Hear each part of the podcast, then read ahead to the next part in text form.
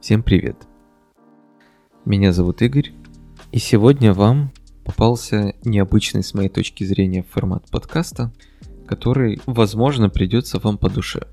Я бы характеризовал его как диалог с собой.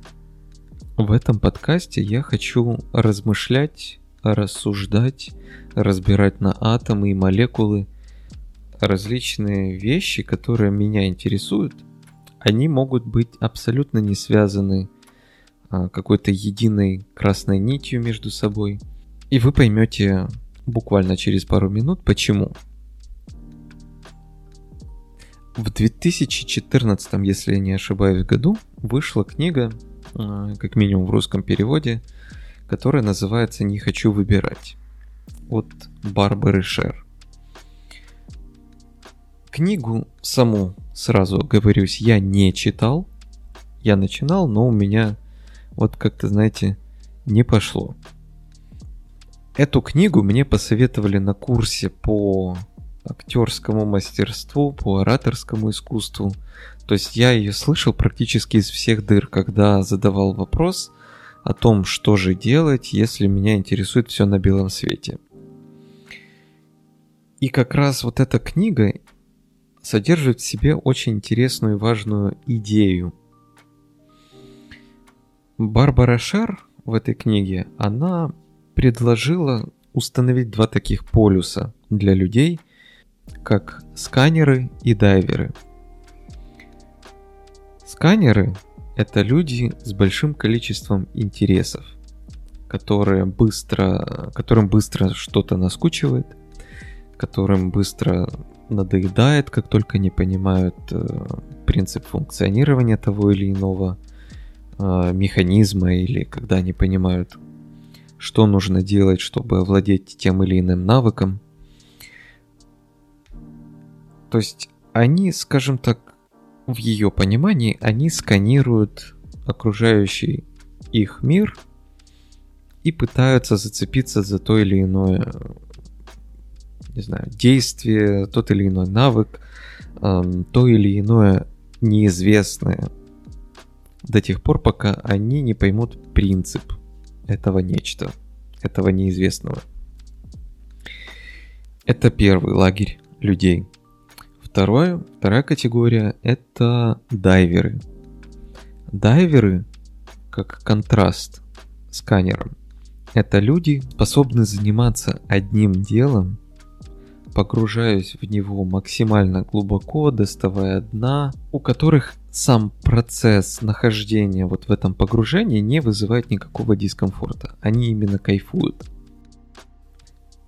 Какое-то время назад, естественно, после того, как эта книга вышла, и, разумеется, до того, как я ее прочитал, э, я в своем текстовом блоге пытался разобраться в себе, какой я человек.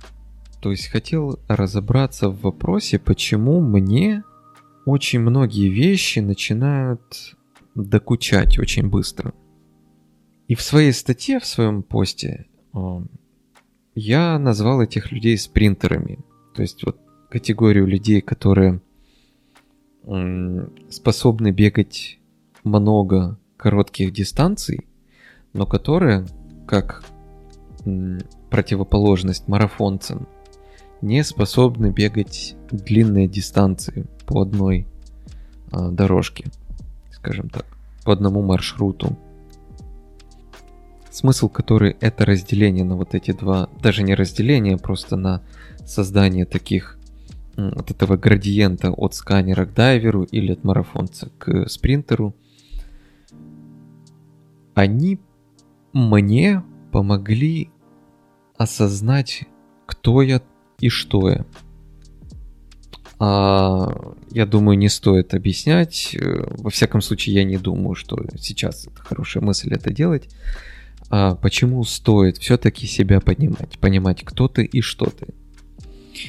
Так вот, понимание того, что это нормально, что мне интересно все на белом свете ровно до тех пор, пока я не понимаю основных принципов, вот это понимание того, что это происходит, понимание, что я не один такой, оно помогло мне посмотреть на себя с другой стороны. То есть не бороться с самим, не знаю, вот по какой-то неизвестной причине на нашей маленькой планете в абсолютно разных культурах принято считать, что все дела необходимо доводить абсолютно до конца. И если ты этого не делаешь, ты легкомысленный, у тебя 5, 7 э, пятниц на неделю, не хватает усидчивости и тому подобное, пятое-десятое. Учитывая вот этот культурный, скажем так, груз, который лежит на всех сканерах, на всех людях, которым очень быстро какие-то вещи надоедают, он и не позволяет людям экспериментировать. То есть человек начинает, например, вот на своем примере расскажу. Я решил завести текстовый блог. У меня очень большое количество мыслей в голове возникает, и мне было интересно использовать его как как средство освобождения себя от этих мыслей. Ну и плюс ко всему, возможно, кто-то найдет их интересными. И так случилось, что после там, первых нескольких постов, ну даже может не первых нескольких, может после десяти, не суть важно, я понял, что мне это уже не интересно статьи, которые я писал, многие люди говорили, что они хорошо написаны. То есть вот из списка вызовов, из списка так называемых негласных челленджей, которые могут, э, могли присутствовать в моем преждевременно умершем писательском таком а, действии, текст написан хорошо, легко читается, а, мысль понятна, персонажи понятны.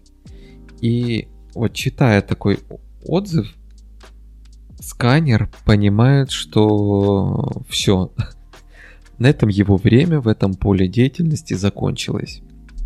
Не то чтобы я лично не люблю похвалу, обожаю похвалу. А, в этом плане я достаточно тщеславный человек. Но понимая, что ты освоил базис, у тебя пропадает, у меня пропадает этот азарт. То есть, когда ты, не умея ничего, ну, естественно, до того, как я начал писать этот блог, я писал до этого что-то, и люди положительно реагировали на это что-то но в данном случае был, у меня была четкая цель, и я ее достиг слишком быстро. Я не смог придумать себе новую цель, не смог поставить себе адекватную планку следующую и просто забил на это. Итак, если честно и откровенно, у меня абсолютно со всеми моими начинаниями – которые, слава богу, не связаны с моей карьерой. Я начинал огромнейшее количество э, проектов. То есть я айтишник, а проекты, соответственно, тоже айтишные, программирование. Начинал я их миллиард раз. Миллион разных проектов с разными идеями. Но как только я нащупывал решение, что ли, проблемы, которую я хотел решить изначально. То есть находил, ну не то чтобы ключик, но находил какой-то принцип. Иногда даже доходило до абсурдного, когда я находил принцип решения той или иной задачи, мне этого было достаточно, я просто шел дальше. Не говоря уже о том, что просто потрогав какой-то результат, я такой, ну, я понял, как это делается, мне уже не интересно, давай дальше. И вот такой подход, когда создание чего-либо может наскучить так быстро, вызывает во мне конфликт. И, возможно, именно этот конфликт и побудил меня записать этот выпуск.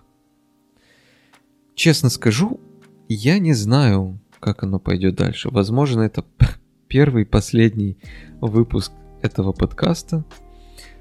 Но я понял, что я не могу не создавать какой-то контент. Но все остальные способы его создания я уже попробовал. У меня есть канал на YouTube, который называется «Как попасть в автоспорт», который я начал с той же целью создания контента. То есть мне был интересен сам процесс создания видео. Я купил какую-то базовую технику или нашел, какая у меня была. У меня на тот момент появилась новая машина, и я хотел попробовать, э, как понятно из названия, надеюсь, попасть в автоспорт. И так как информации много я не нашел в интернете, я решил задокументировать этот путь, посмотреть, что из этого получится.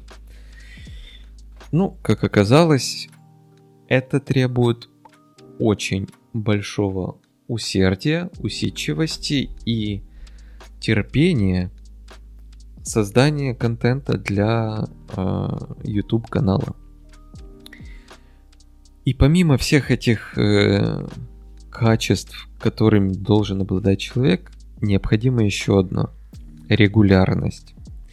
И в моем случае с этим просто невероятнейшие проблемы. В случае с видео мне необходимо придумать какой-то, даже если это будет э, импровизированный какой-то видео, материал, надо придумать хотя бы основу. То есть, чтобы не ходить 3 часа с камерой и просто так это не выкладывать в интернет, а придумать хотя бы какую-то канву, эм, может даже использовать какие-то базовые вещи из э, сторителлинга, то есть там те же э, завязки, кульминации, развязки, вступления, выводы и так далее. То есть нужно написать небольшой сценарий. Это занимает время. Um, нужно подумать, как все это будет сниматься. Потому что хочется сделать качественный какой-то ролик, хочется сделать качественный контент, который приятно и людям показать. И самому не стыдно было бы посмотреть там спустя какое-то время. Второй пункт, который занимает время. То есть обдумывание процесса съемки даже если это все импровизировано, все равно нужно хотя бы представить, что ты делаешь, куда едешь, что хочешь записать. Потому что если выключить этот момент с что снимать, то зачастую все мои автоспортивные тренировки заканчивались э, не включенной камерой. То есть я поехал, я потренировался, я офигенно провел время, я получил какие-то новые дополнительные навыки. Я ехал домой и понимал, что я ничего из этого не снял. Как-то так.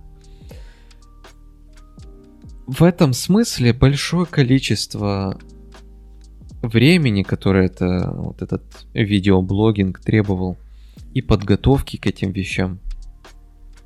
У меня достаточно плотный рабочий график, он хоть и свободный, а, но достаточно номинально. То есть я могу работать когда угодно, сколько угодно, но объем работы он остается неизменным. То есть он должен выполняться. И в этом случае возникал конфликт. То есть я хочу создавать контент, который мне на тот момент пока еще был интересен. Но у меня не хватало времени. И я всяческие уловки для себя придумывал, всячески пытался найти способ хитростью заставить себя сделать то или иное, не знаю, снять то или иное видео. И в итоге у меня получалось это сделать там, не знаю, там пару раз в год всего лишь.